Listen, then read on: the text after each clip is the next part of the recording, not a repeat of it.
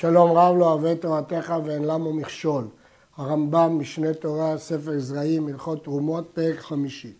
אין תורמין אלא מן היפה, שנאמר, בהרימכם את חלבו ממנו. חלב הוא הדבר החשוב, כמו ואכלו את חלב הארץ. ובכן יש מצווה לתת מן היפה. לפי דעת הרמב"ן זה אפילו מצווה בפני עצמה, הוא מוסיף אותה במצוות עשה. הדין הזה להרים את היפה הוא דין בתרומות. ואם אין שם כהן, תורם מן המתקיים, אף על פי שיש שם יפה שאינו מתקיים. אם הכהן לא מצוי כרגע, מה יועיל שניתן יפה אם הוא לא יתקיים, לא יחזיק מעמד עד שיגיע הכהן, לכן מעדיפים את המתקיים. יש דיון מעניין בספר עמק הלכה, האם הסיבה שתורמים היפה זה כדי שהכהן ייהנה, או כי זה גנאי לתרומה לתרום מהדבר המכוער.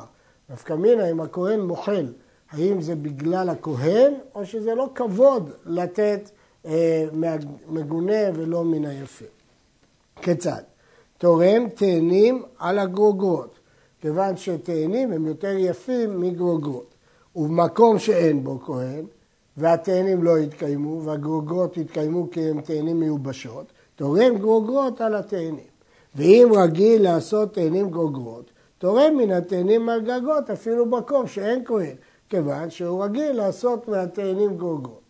אבל במקום שיש בו כהן, אין תורמים מן הגרוגרות על התאנים, אפילו במקום שדרכם לעשות תאנים גרוגרות. כיוון שאין שם כהן, אז בוודאי שאפשר לתרום מתאנים, מגרוגרות, כי בין כך יעשו את הכל גרוגרות. אבל במקום שיש כהן, לא משנה שיעשו את זה גרוגרות, צריך להעדיף את היפה, והיפה זה תאנים. ותורמים בצל שלם אף על פי שהוא קטן, אבל לא חצי בצל אף על פי שהוא גדול בכל מקום. תורמים בצל שלם למרות שהוא קטן, כי בצל שלם הוא יפה, אבל לא חצי בצל אף על פי שהוא גדול, כלומר ששלם עדיף על גדול. משפע שמבחינת קיום אין הבדל בין קטן וגדול, ולכאורה גם מבחינת יופי. אמנם יש ראשונים שהבינו שהגדול הוא יותר מתוק, הוא יותר יפה מהקטן, אבל כיוון שהוא שלם, השלמות עדיפה על הגודל. הדבר הזה תלוי בסוגיה במסכת ברכות, שדנה לגבי פת, מה עדיף, פת שלמה קטנה או פרוסה גדולה. והסוגיה שם מוכיחה מהסוגיה שלנו, אמנם, הגמרא שם בתירוץ מחלקת בין אם יש כהן לבין אם אין כהן, אבל הרמב"ם לא פסק כפי התירוץ שהגמרא תמצא שם שמחלקת בין יש כהן לאין כהן, אלא כפי הדעה שמובאת בתחילה, וכך משמע שבסוף הסוגיה מסכמים ששלם עדיף על חשוב. שלם הוא יותר חשוב, הוא יותר יפה מחצי בצל אפילו שהוא גדול. אמנם דעת הראש בפירוש המשנה וכן דעת ראשונים אחרים, כמו הדחייה של הגמרא, שזה דווקא במקום שאין כהן. אבל אם יש כהן מזומן, עדיף חצי בצל גדול, כי הוא יכול לאכול יותר ויותר מתוק מאשר בצל קטן שלם. אבל הרמב"ם הדגיש בפירוש בכל מקום, כלומר בין אם יש כהן ובין אם אין כהן. אין תורמין ממין על שאינו מינו, שנאמר כדגן מן הגורן, ואם תרם אינה תרומה. דגן מן הגורן משמע מין במינו, דווקא מין במינו. המקור של הדרשה הזו לא כל כך ברור, בגמרא יש דרשות אחרות, ובאמת התוספות יום טוב, ערוך השולחן תמהים, מדוע רבנו לא הביאו את דרשות התלמוד והמדרשים והעדיף פסוק אחר. אבל כבר אמרנו פעמים רבות שכשהרמב"ם מביא מקור, הוא מעדיף מקור שמתיישב על השכל אם אין נפקא מינה בצד הדין. הקישוט והמלפפון מין אחד. קישוט זה סוג של מלפפון, נקרא בערבית קטה, מלפפון שונה מעט, אבל זה אותו מין. כל מין חיטים אחד, כל מין תאנים וגורגות וטבלה אחד, ותורם מזה על זה. תאנים, טבלה וגורגות זה מין אחד, יכול לתרום מזה על זה. אבל אני מזכיר שלמדנו בהלכה הקודמת שתאנים וגרוגות זה תלוי אם יש כהן או אין כהן. אם יש כהן צריך לתת תאנים, ואם אין כהן נותן גרוגות, אבל בעצם הם נחשבים למין אחד. כל שהוא כלאיים בחברו לא יתרום מזה על זה אפילו מן היפה על הרע, כי הם שני מינים. כיצד? היו לו 50 שאה חיטים ו50 שעורים בבית אחד, והפריש על הכל 2 שאים חיטים, אינה תרומה. כיוון שאלה חיטים ושעורים הם שני מינים, הוא לא יכול להפריש מן החיטים על השעורים. לכאורה כשכתוב אינה תרומה, הכוונה מה שהוא הפריש על השעורים אינה תרומה. אבל מה שהוא הפריש על החיטים, לכאורה זאת תרומה. אלא אם כן נגיד שכיוון שכל מה שהוא עשה לא טוב, אז הכל מתבטל. כל שאינו כלאיים בחברו, תורם מן היפה על הרע, אבל לא מן הרע על היפה. ואם תרם מן הרע על היפה, תרומתו תרומה. חוץ מהזונין על החיטים, מפני שאין הזונין מאכל אדם. זונין, מפרש הרמב"ם בפירוש המשנה, מין חיטה שהארץ משנה אותה ונפסדת צורתה וטבעה. לפיכך נקראת זונין, כמו זונה, יצאה מדרך היושר. וכן נסכם. מין על שאינו מינו, אפילו בדיעבד זאת לא תרומה. אבל רע על היפה, לכתחילה לא יתרום, אבל בדיעבד, אם תרם, תרומתו תרומה.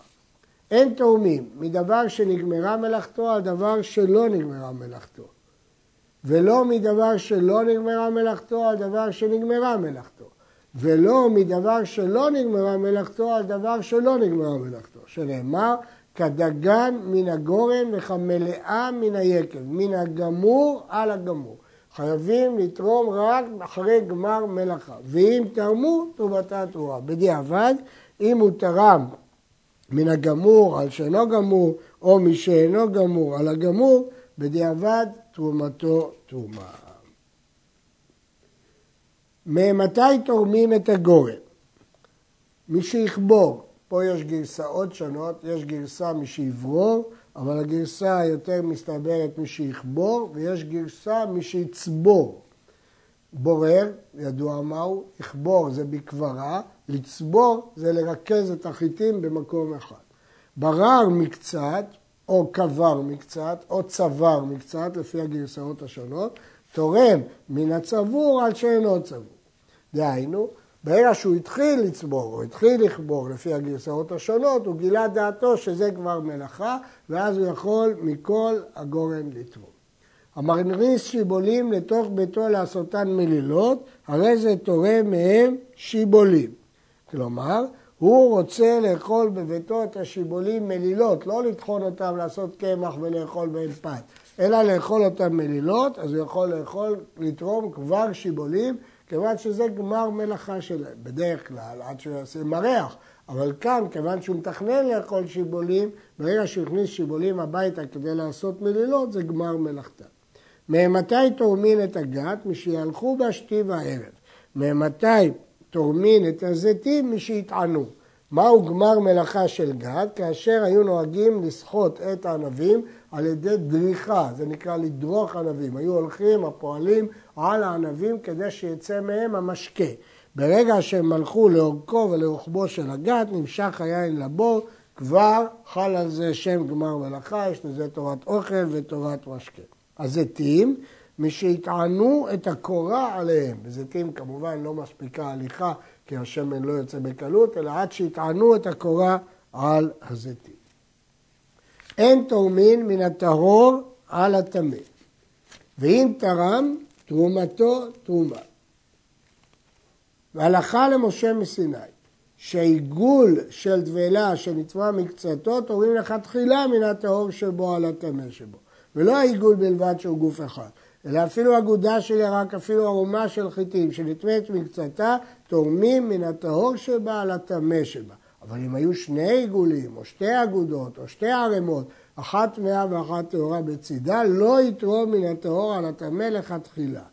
ותורמים תרומת מעשר מן הטהור על הטמא לכתחילה, שנאמר את מקדשו ממנו, תול מן המקודש שבו.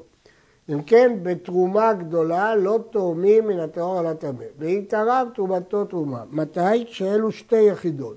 אבל כשזה יחידה אחת, יש הלכה למשה מסיני, בין אם זה גוף אחד כמו דבלה, ובין אם זה אגודה של ירק או ערימה של חיטים, הרי הדין הזה הוא דין שהלכה למשה מסיני, שאפשר לתרום מהטהור על הטמא. מדוע לא תורמים מן הטהור על הטמא?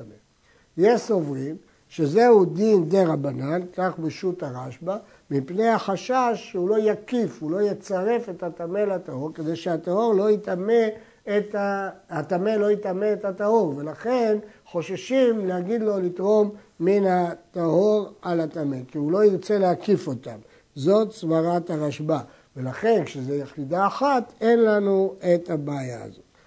ויש אומרים שהמקור הוא מסברה, שטהור הוא יפה יחסית לטמא, ויש גם סברות אחרות.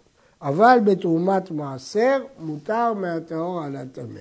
לפי הסברה של הרשב"ה, זה פשוט, כי תרומת מעשר תורמים שלא מן המוקף, אז אין גזירה שמא יקיף את הטהור לטמא, כי מצידי שלא יקיף, אין צורך להקיף. ולכן בתרומת מעשר אפשר. לפי הסברות האחרות, זה בגלל שיש פסוק את מקדשו ממנו. אין תורמים מן הטמא על הטהור, ואם תרם בשוגג תרומתו תרומה. במזיד לא תיקן את השיריים, וזה שאירים תרומה ויחזור ויתרום. במה דברים אמורים שלא ידע מן הטומאה, אבל אם ידע ושגג שמותר לתרום מן הטמא על הטהור, הרי הוא כמזיד וכן בתרומת מעשר. כאן אין הבדל בין תרומה גדולה לתרומת מעשר. מהטמא על הטהור בוודאי שאי אפשר לתרום. אבל בשוגג תרומתו תרומה, ובמזיד מהתורה כמובן שזה תרומה, ולכן אי אפשר להגיד שזה לא תרומה. אבל רבנן תקנו שזה לא תרומה ויחזור ויתרום. במה דברים אמורים? כשהוא לא ידע בתרומה. אבל אם הוא ידע את התרומה ושגג בדין, סבר שזה מותר, הרי הוא כמזיד. המשנה אומרת בשלא ידע, מפרש הרמב"ן, כשהוא ידע את הדין, אבל לא ידע שזה תרומה. אבל אם הוא ידע שזה תרומה ולא ידע את הדין, הרי הוא כמזיד. הדין כאן שונה מכל הדינים של התורה. בדרך כלל בדיני תורה אנחנו הולכים אחרי הדין שאומר מותר, הרי זה כשוגג. אם הוא חושב שהדין מותר, נחשב לשוגג. אבל כאן לא כך. כאן לא דנים שזה כשוגג, אלא כאילו הוא מזיד, בגלל החומרה של תרומה. וההיגיון הוא, כי היה לו לדעת, יכל לשאול, כך כותב הים של שלמה, מהשכל, מהסברה, שלא לתרום מן הרע על הטוב. והדין של תרומה טמאה היא הגיונית מאוד, כי מה פתאום שתתרום תרומה טמאה ותפסיד את הכהן? הרי הוא לא יכול לאכול, הוא יסיק אותו, ונמצא שאתה מפסיד את הכהן. יש סברה אחרת, שזה כמו שהוא תורם מהרע על היפה, כי ברור שיחסית לטהור הטמא הוא רע, ולכן לא תורמים מן הטמא על הטהור. אין תורמים מן המחובר על התלוש, ולא מן התלוש על המחובר. כיצד? בהלכה הזאת ישנן גרסאות שונות, אנחנו נקרא תחילה את הגרסה שהייתה מקובלת, ונעיר את ההערות עליה. היו לו פירות תלושים, ואמר פירות אלו יהיו תרומה על פירות אלו המחוברים, אפילו אמר לך שהתלשו, או שהיו לו שתי ערוגות, ואמר פירות ערוגה זו תלושים, יהיו תרומה על פירות ערוגה זו מחוברים, או שאמר פירות ערוגה זו מחוברים, יהיו תרומה על פירות ערוגה זו תלושים, לא אמר כלום. אי אפשר להפריש, לא מהמחובר על התלוש, ולא מן התלוש על המחובר. אפילו הוא אמר כשהתלשו. אבל אם אמר פירות ערוגה זו תלושה, יהיו תרומה על פירות העוגה זו לכשיתלשו ונתלשו, הועילו בידו לתולשם אינו מחוסר מעשה. וכשיתלשו שניהם דבריו קיימים, והוא שהביאו שתיים שליש בעת שאומר. הדין הזה נלמד מהגמרא, שזה לא נקרא דבר שלא בא לעולם, כי בידו בקלות לתלוש את זה, וזה כבר הביא שליש וראוי להתלש. אבל יש לשאול, הרי זה סותר חזיתית את מה שהרמב"ם כתב בתחילת ההלכה. הרמב"ם כתב בפירוש שאמר פירות תלושים יהיו תרומה על פירות מחוברים, אפילו אמר כשיתלשו, זה לא מועיל. ופה הוא אומר שאם הוא אמר פירות תלושים יהיו תרומה על פירות העוגה זו לכשיתלשו, זה כן מועיל, כי זה לא מחוסר מעשה. אם כן, יש פה סתירה חזיתית בדברי הרמב"ם. אפשרות אחת לתרץ, כפי שמרי קורקוס אומר, שברישה מדברים לא בפירות ערוגה, אלא בפירות אילן, שהתלישה שלהם היא תורח, ולכן זה מחוסר מעשה. מה שעקם בספר מדברים בפירות העוגה, ירקות שקל מאוד לקטוף אותם, ולכן זה לא נחשב מחוסר מעשה. אבל הכסף משנה מעדיף לומר שיש פה שיבוש בגרסה, ומשנים את כל גרסת ההלכה הזו. יש שגורסים שלא אומרים את המילה אמר בהתחלה, כלומר בהתחלה כתוב פירות העוגה הזאת תלושים יהיו תרומה על פירות מחוברים לכשיתלשו, בלי המילים אפילו אמר, הוא לא אמר לכשיתלשו, ואז זה ההבדל בין הרשע והסיפא, שברשע הוא לא אמר כשיתלשו ובסיפא הוא אמר כשיתלשו.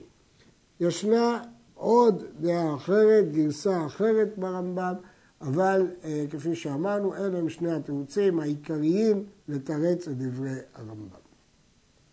י. אין תורמים מן הלח על היבש, ולא מן היבש על הלח. הם נחשבים לדבר אחר, ואי אפשר לכתחילה לתרום על זה. אבל אם תרם, תרומתו תרומה, כי בסופו של דבר זה מין אחד. כיצד? ליקט ירק היום, וליקט ממנו למחר, אין תורמים מזה על זה. אלא אם כן דרכו להשתמש 2 ימים, וכן ירק שדרכו להשתמש 3 ימים, כגון על מלפפונות, כל שליקט ב3 ימים מצטרף ותורם מזה על זה. ירק שדרכו להשתמש יום אחד בלבד, וליקט בשחרית וליקט בערב, תורם מזה על זה. לפי הרמב"ם, כל דבר שהוא אחרי הזמן שהוא ראוי להשתמר, נחשב יבש, ואי אפשר לתרום ממנו הלך, זה דומה ל2 מינים, זה מין גזירה שזה דומה ל2 מינים ולכן אסור. ויש לשאול, הרי למדנו שאפשר לתרום מתאנים על הגרוגות, והגרוגות הם יבשים והתאנים הם לחים, אלא אם כן נחלק בין פירות יבשים לבין ירקות יבשים, כך מציע הרב גרוס, וישנן הצעות אחרות ליישב את הקושיה הזאת. אין תורמין מפירות שנה זו על פירות שנה שעברה, ולא מפירות שנה שעברה על פירות שנה זו, ואם תרם אינה תרומה, שנאמר שנה בשנה. כתוב בפירוש בתורה שנה בשנה, כל שנה עומדת בפני עצמה. ליקט ירק ערב ראש השנה עד שלא באה השמש, וחזר וליקט אחר שבאה השמש, על ידי נוכרי, אומר הירושלמי, אז הוא ליקט זה בשנה קודמת, זה שנה מאוחרת, אין תורמים מזה על זה, שזה חדש וזה ישן. ואם זה בין השמשות, אז זה ספק לגבי 2 השנים. וכן אם ליקט אתרוג בערב 15 בשבט, עד שלא באה השמש, וחזר וליקט אתרוג אחר משבאה השמש, אין תורמים מזה על זה, מפני שבאחד בתשרי ראש השנה למעשרות תבואה וירקות וקטניות, ב15 בשבט ראש השנה למעשרות האילן, וכיוון שאתרוג הולכים לפי הרמב"ם אחרי לקיטה, אז אם הוא לקט אתרוג אחד בערב 15 בשבט, לפני בו השמש ואחרי בו השמש, הם בעצם נחשבים ל2 שנים, כיוון שהם נחשבים ל2 שנים, הוא לא יכול לפרוש מזה על זה, שנאמר שנה בשנה. אין תורמים פירות הארץ על פירות חוץ על הארץ, ולא מפירות חוץ על הארץ על פירות הארץ. הכוונה, ארצות חוץ לארץ שחייבו אותם מדרבנן בתרומה, כמו עמון ומואב ממצרים. ולא מפירות הארץ על פירות סוריה, ולא מפירות סוריה על פירות הארץ. למרות שראינו שפירות סוריה נותנים להם בתחומים מסוימים דין של תרומות ארץ ישראל. ולא מפירות שאינם חייבים בתרומה, כגון לקט, שכחה או פאה או פירות שנתרמה תרומתן, על פירות שחייבים בתרומה. ולא מפירות שחייבים בתרומה, על פירות הפטורים, ואם תרם אינה תרומה. הוא לא יכול להפריש מפירות שלא חייבים בתרומה, כמו מתנות עניים, או שכבר תרמו את התרומה והם חולים, על פירות תבל שהם חייבים בתרומה, וכן לא ההפך. יש מקשים, מדוע אם הוא תרם מפירות הארץ על פירות סוריה, תרומתו לא תרומה? הרי יש דין שאם הוא הפריש מן החייב והתורה, על החייב מדי רבנן, בדיעבד זאת תרומה. כנראה צריך לומר שסוריה, למרות שתקנו מרבנן, זה לא תקנו לעניין זה שיוכל להפריש מפירות ארץ ישראל על פירות סוריה, הם נחשבים ל2 מקומות. הלכה י"ג. המפריש תרומה ממעשר ראשון שלא נטלה תרומתו, או ממעשר שני והקדש שלא נפדו על פירות אחרות, אין תרומתו תרומה. הדין הזה שנוי במחלוקת. הרמב"ם מבין שמדובר פה על מעשה ראשון שלא נתגלה ממנו תרומה, ולכן הוא לא יכול להפריש ממנו תרומה, כיוון שלא נתגלה ממנו תרומתו. כך כנראה גורס הרמב"ם, שלא נתגלה תרומתו. אז מה החידוש? שלמרות שהוא תבל לעניין תרומת מעשר, עוד לא לקחו ממנו תרומת מעשר, למרות זאת אי אפשר להפריש ממנו תרומה. אבל הרעב"ד חולק וסובר שמדובר במעשר שנתלה ממנו תרומת מעשר דווקא, וכיוון שנתלה ממנו תרומת מעשר, אז הוא מקצתו מתוקן. אבל אם לא ניתן ממנו כלום, כן יכול ליטול ממנו תרומה גדולה על פירות אחרים. אבל לפי הרמב"ן, אפילו שלא ניתלה תרומתו. אותה מחלוקת יש בהמשך, מעשר שני והקדש שלא נפדו, אין תרומתו תרומה. לפי הרעב"ד, אפילו שנפדו אין תרומתו תרומה. אין תורמים מדבר שהוא חייב בתרומה מן התורה, על דבר שהוא חייב מדבריהם, ולא מן החייב מדבריהם, על החייב מן התורה. ואם תרם, תרומתו תרומה ויחזור ויתרום. אמרנו שמדרבנן על דאורייתא או דאורייתא דרבנן אסור, אבל בדיעבד זו תרומה. ולכן חל על זה שם תרומה, אבל הוא צריך לחזור ולתרום. עציץ נקוב הרי הוא כארץ, כמה יהיה בנקב כדי שורש קטן והוא פחות מכזית.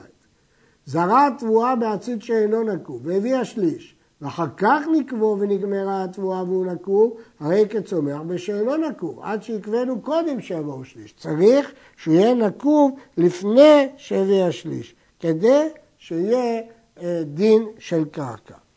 יש אומרים שהסיבה שהציץ נקוב הוא כקרקע מפני שהוא יונק מהקרקע, ויש אומרים מפני שהוא בטל לקרקע, לא מפני שהוא יונק לקרקע, אלא מפני שהוא בטל לקרקע. התורם מפירות הגדלים בארץ, על הגדלים בהציץ נקוב, או מפירות הציץ נקוב, הגדלים בארץ תרומתו תרומה, כי אמרנו שהציץ נקוב דינו כארץ, זאת משנה מפורשת. תרם משאינו נקוב על הנקוב, תרומתו תרומה מדרבנן, בדאורייתא ויחזור ויתרום. כלומר, אי אפשר להגיד שזה לא תרומה, כי סוף סוף הוא תרם. אבל כיוון שהוא תרם משאינו נקוב על הנקוב, הוא חייב לחזור ולתרום. תרם מן הנקוב על שאינו נקוב, תרומתו תרומה, ולא תאכל עד שיוצא עליה תרומה ומעשות במקום אחר. החלק הזה של התרומה בעצם הוא לא תרומה, רק מחמירים עליו להיות תרומה. אז אם כן, צריך להפריש עליו בעצמו תרומה ממקום אחר. התורם מן אדמי על אדמי, ומן אדמי זה פירות עם הארץ שמתייחסים עליהם כאל ספק. מן אדמי על אדמי ומן אדמי על עבדי תרומה, ויחזור ויתרום מכל אחד ואחד בפני עצמו. תרם מן עבדי על אדמי תרומה ולא תאכל עד שיוצא עליה תרומות ומעשרות. גם בהלכה הזאת כמו בהלכה הקודמת חזרנו על אותו עיקרון. כאשר אתה תורם מן אדמי על עבדי, או משאינו נקוב על הנקוב, זה תרומה, אבל צריך לחזור ולתרום. אבל כשאתה תורם מהחייב דאורייתא, מן הנקוב, או מן עבדי על אדמי, זה תרומה, אבל על התרומה עצמה צריך להוציא תרומות ומעשרות, ואי אפשר לאכול את זה בלי זה. י"ח, אין תורמין שיבולים על החיטים, וזיתין על שמן, וענבים על יין. ואם תרם, אינה תרומה. גזרה שלא יטריח את הכהן לכתוש ולדרוך. הוא רוצה לתרום שיבולים על חיטים וזיתים על שמן וענבים על יין, נמצא שהוא מטריח את הכהן לכתוש ולדרוך. שני פירושים בדבר. פירוש אחד יש שהוא גוזל את הכהן בזה שהוא גורם לא לקבל דבר גמור, אלא דבר שהוא צריך לתרוך בו, והרי הישראל מפריש את זה על יין, על דבר גמור או על חיטים.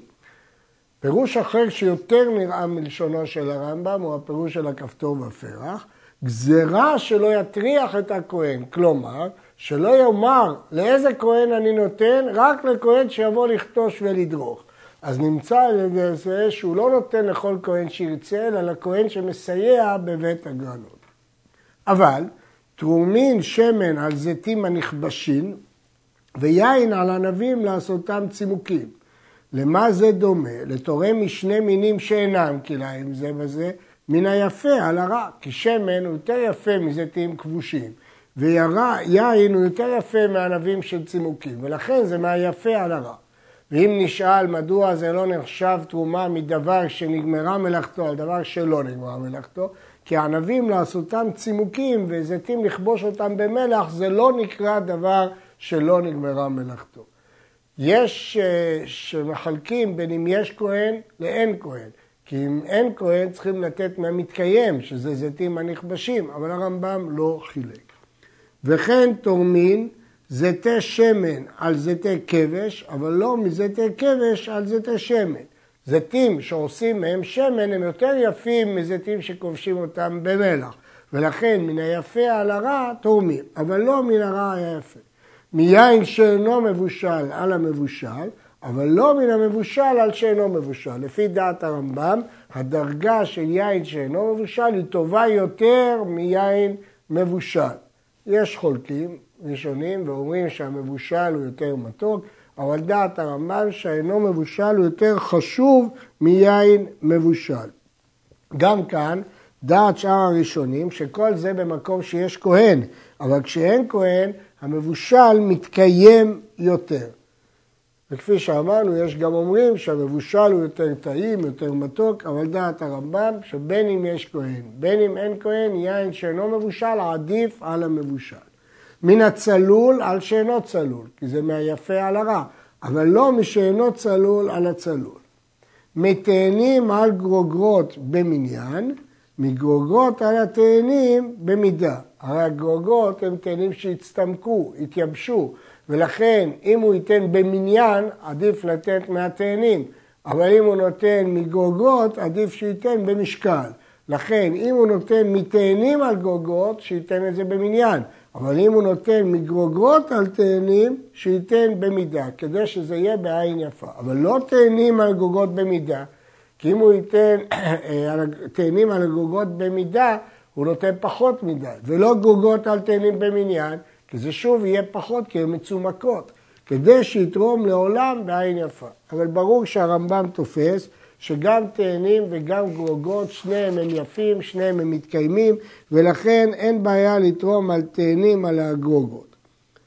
אבל יש להזכיר שהרמב"ם בהלכה א' קבע שבמקום שיש כהן עדיף תאנים על גרוגרות, מקום שאין כהן עדיף גרוגרות על תאנים. אז צריך להתאים את ההלכה שם להלכה פה, שמשהו אמר מניין או מידה, תאנים או גרוגרות, תלוי אם יש כהן או אין כהן. אם יש כהן, תאנים יפות יותר מגרוגרות, אבל כשאין כהן, גרוגרות יפות יותר מתאנים כי הן מתקיימות. אבל העניין של מידה ומניין, תמיד כשנותנים תאנים לחות עדיף מניין, וכשנותנים גרוגרות עדיף מידה. ותורמים חיטין על הפת, אבל לא מן הפת על החיטין לפי חשבון. מה פירוש הדבר? אמרנו שחיטים הם טובות, לא פחות מפת. מדוע? כי חיטים בעל הבית יכול להחליט, הכהן יכול להחליט, אם הוא רוצה יאכל אותם חיטים מלילות, ואם הוא רוצה יעשה מהם פת. לכן אפשר לתרום חיטים על פת, אבל צריך לתת לפי חשבון, כלומר, כשהוא תורם חיטים ויש לו ערמה, אז הוא צריך לתת כמות כזאת לפי חשבון, כמה מידה של פת יש במידה של חיטים. ולמרות שבחיטים יש לפעמים מויס או סובים, לא מורידים את זה, וגם לא מורידים את ההוצאה שיש באפיית הפת, אלא מחשיבים את החיטים ממש.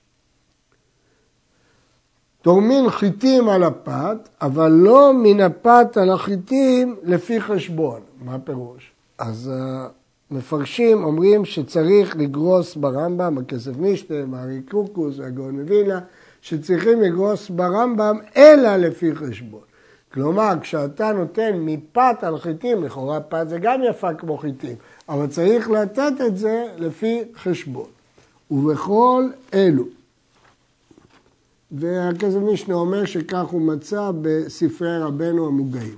ובכל אלו אם תרם, תרומתו תרומה. כי הרי ההלכה היא שגם אם תורמים מן הרע ליפה, תרומתו תרומה בדיעבד. י"ט, אין תורמין שמן על זיתים הנכתשים, ולא יין על ענבים הנדרכות, שזה דומה לתורם מדבר שנגמרה מלאכתו, היין והשמן נגמרה מלאכתם, על דבר שלא נגמרה מלאכתם, כיוון שהזיתים הם נכתשים והענבים הם נדרכות, הרי בשלב הזה התחילו לקודשם או לתוכנן כדי להוציא שמן, ועדיין לא נגמר מלאכתם, זה נקרא שזה לא גמר מלאכה. יש להדגיש, למרות שהרמב"ם אמר שכשנותנים קורה על הזיתים, זה כבר נקרא גמר מלאכה, זה כשתורם זיתים, אבל כשהוא תורם משמן על הזיתים, זה נראה כאילו הוא תורם מדבר שנגמרה מלאכתו, על דבר שלא נגמרה מלאכתו. ואם תרם, תרומה, ויחזור ויתרום מן הזיתים והענבים בפני עצמם. אם בכל זאת הוא תרם, אז זאת תרומה, אבל יחזור ויתרום. למרות שכל מי שתורם מדבר שנגמרה מלאכתו על דבר שלא נגמרה מלאכתו, לא צריך לחזור ולתרום בדיעבד, כאן חכמים החמירו, הגמרא אומרת, משום גדר של מי חטאת.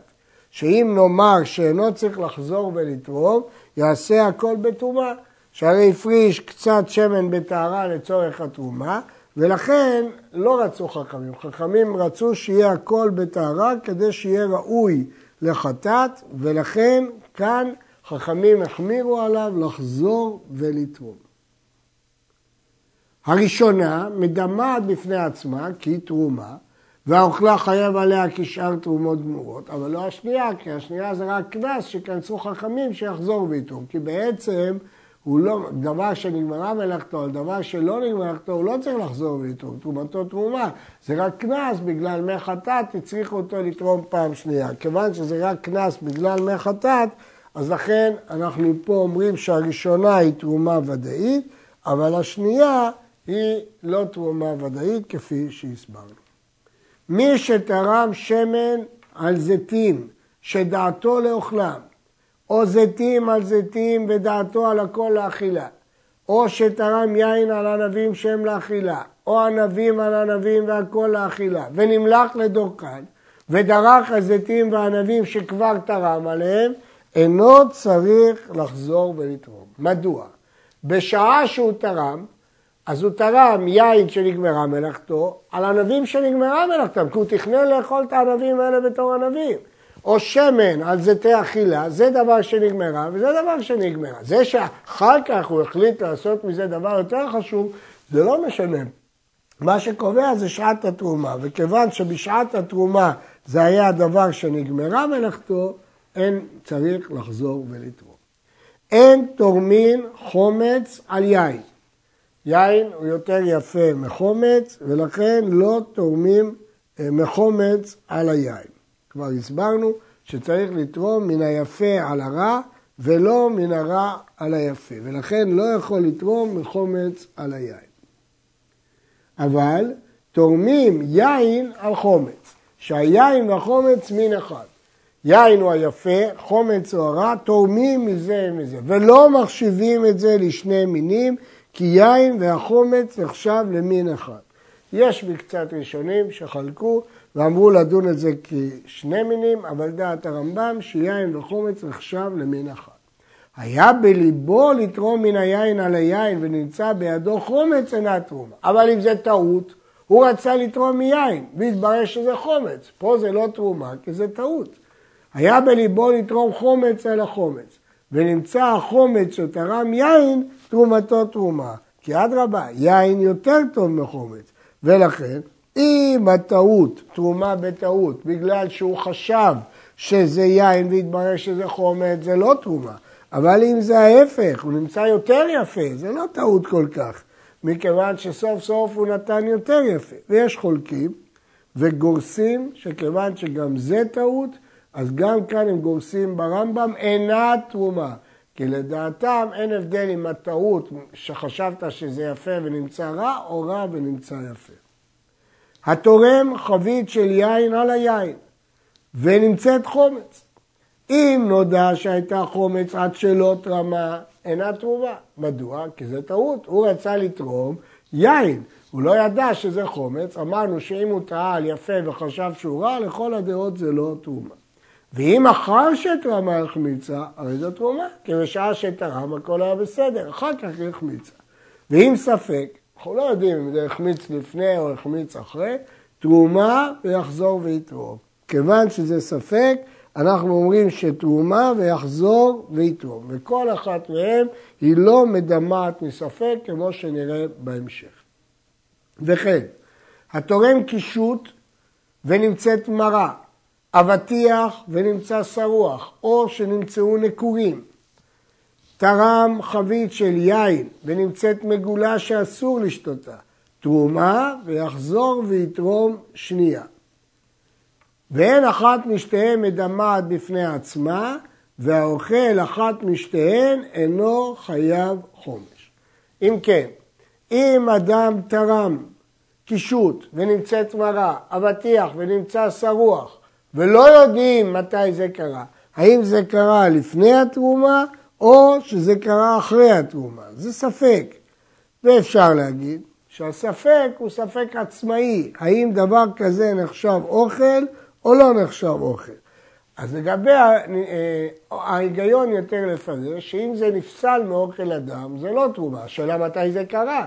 אבטיח ונמצא שרוח, או שנמצאו נקורים, או חבית יין נמצא גגולה שאסור לשתות אותה, אז כיוון שאנחנו לא יודעים שזה קרה לפני התרומה או אחרי התרומה, אז אנחנו אומרים שזה ספק. מה הדין של ספק? תרומה ויחזור ויתרום שנייה. ואף אחת מהם לא מדמעת, כיוון שזה רק ספק, זה לא מדמע. והאוכל אחת משתיהם אינו חייב חומש. כיוון שזה רק מספק, אז זה לא מדמע. למה? כי יש לנו כלל, כל הדין של דימוע זה מדרבנן. כי מהתורה בטל ברוב, אחת בשתיים. רק מדרבנן אנחנו אומרים שזה מדמע עד 100. מהתורה אחת בתרי בטל. כיוון שזה רק דרבנן, וכיוון שכאן זה ספק, יש לנו כלל ספקא דרבנן לכולה. כיוון שזה ספקא דרבנן לכולה, אז זה לא מדמעת.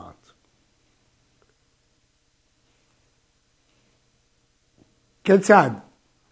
נפלה אחת מהם לתוך החולין, אינה מדמעתן. נפלה שנייה למקום אחר, אינה מדמעתן. כי אמרנו שדימוע הוא דרבנן, מספק דרבנן לכולה. נפלו שתיהם למקום אחד, מדמרות כקטנה שבשתיהם. כאשר כל אחת נפלה למקום אחר, למרות שהראשונה נמצאת, אבל זה שתי שאלות שונות, אז על כל שאלה הולכים לכולה. אבל כששתיהם נפלו לחבית אחת, אז כאן או שזאת תרומה או שזאת תרומה, אז ודאי שאחת מהן מדמעת, ולכן הן מדמעות, אבל כקטנה שבשתיהם. וכן אם אכל זר שתיהן, משלם כקטנה שבשתיהם וחומשה. בהלכה הקודמת, האוכל אחת משתיהם אינו חייב חומש. מדוע? כי כל אחת מהם ספק, אבל כשאחד אכל את שתיהם ביחד, אז ודאי שהוא אכל תרומה וצריך לשלם חומש. איזה חומש? לפי הקטנה, כי המוציא מחברו עליו הראיה. וכיצד הוא עושה בשתיהם? לכתחילה, כשהוא תרם שתי תרומות מספק, נותנם לכהן אחד ונותן מן הכהן דמי גדולה. בפועל הוא חייב לתת לכהן, מכיוון שאסור לזר לאכול ספק תרומה, אבל עדיף שייתן לכהן אחד, ואז הוא יכול לדרוש ממנו את דמי הגדולה. כף ד' הבודקת החבית, והיא ניחה להפרישת תרומה על אחרים עד שתעשה כולה תרומה ויתנן על הכהן.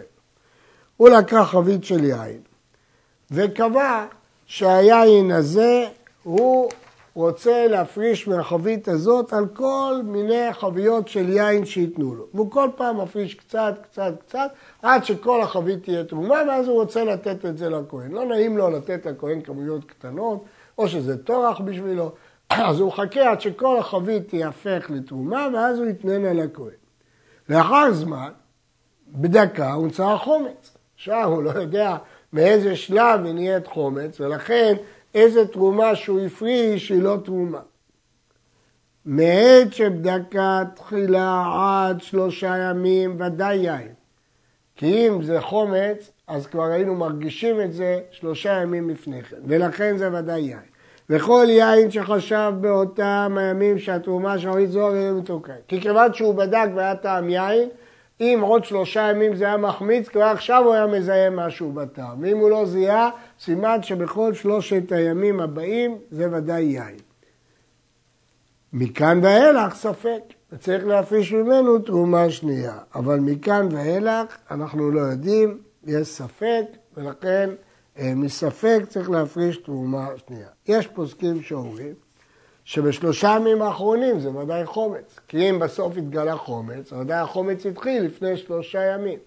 ויש מכריעים שאם החומץ חזק מאוד בסוף, אז כל 3 הימים האחרונים נפסלים. אבל הרמב"ם לא חילק, ואמר בכל מקרה ש3 הימים הראשונים הם יין, ובכל הימים האחרונים הם לא יין, אלא ספק.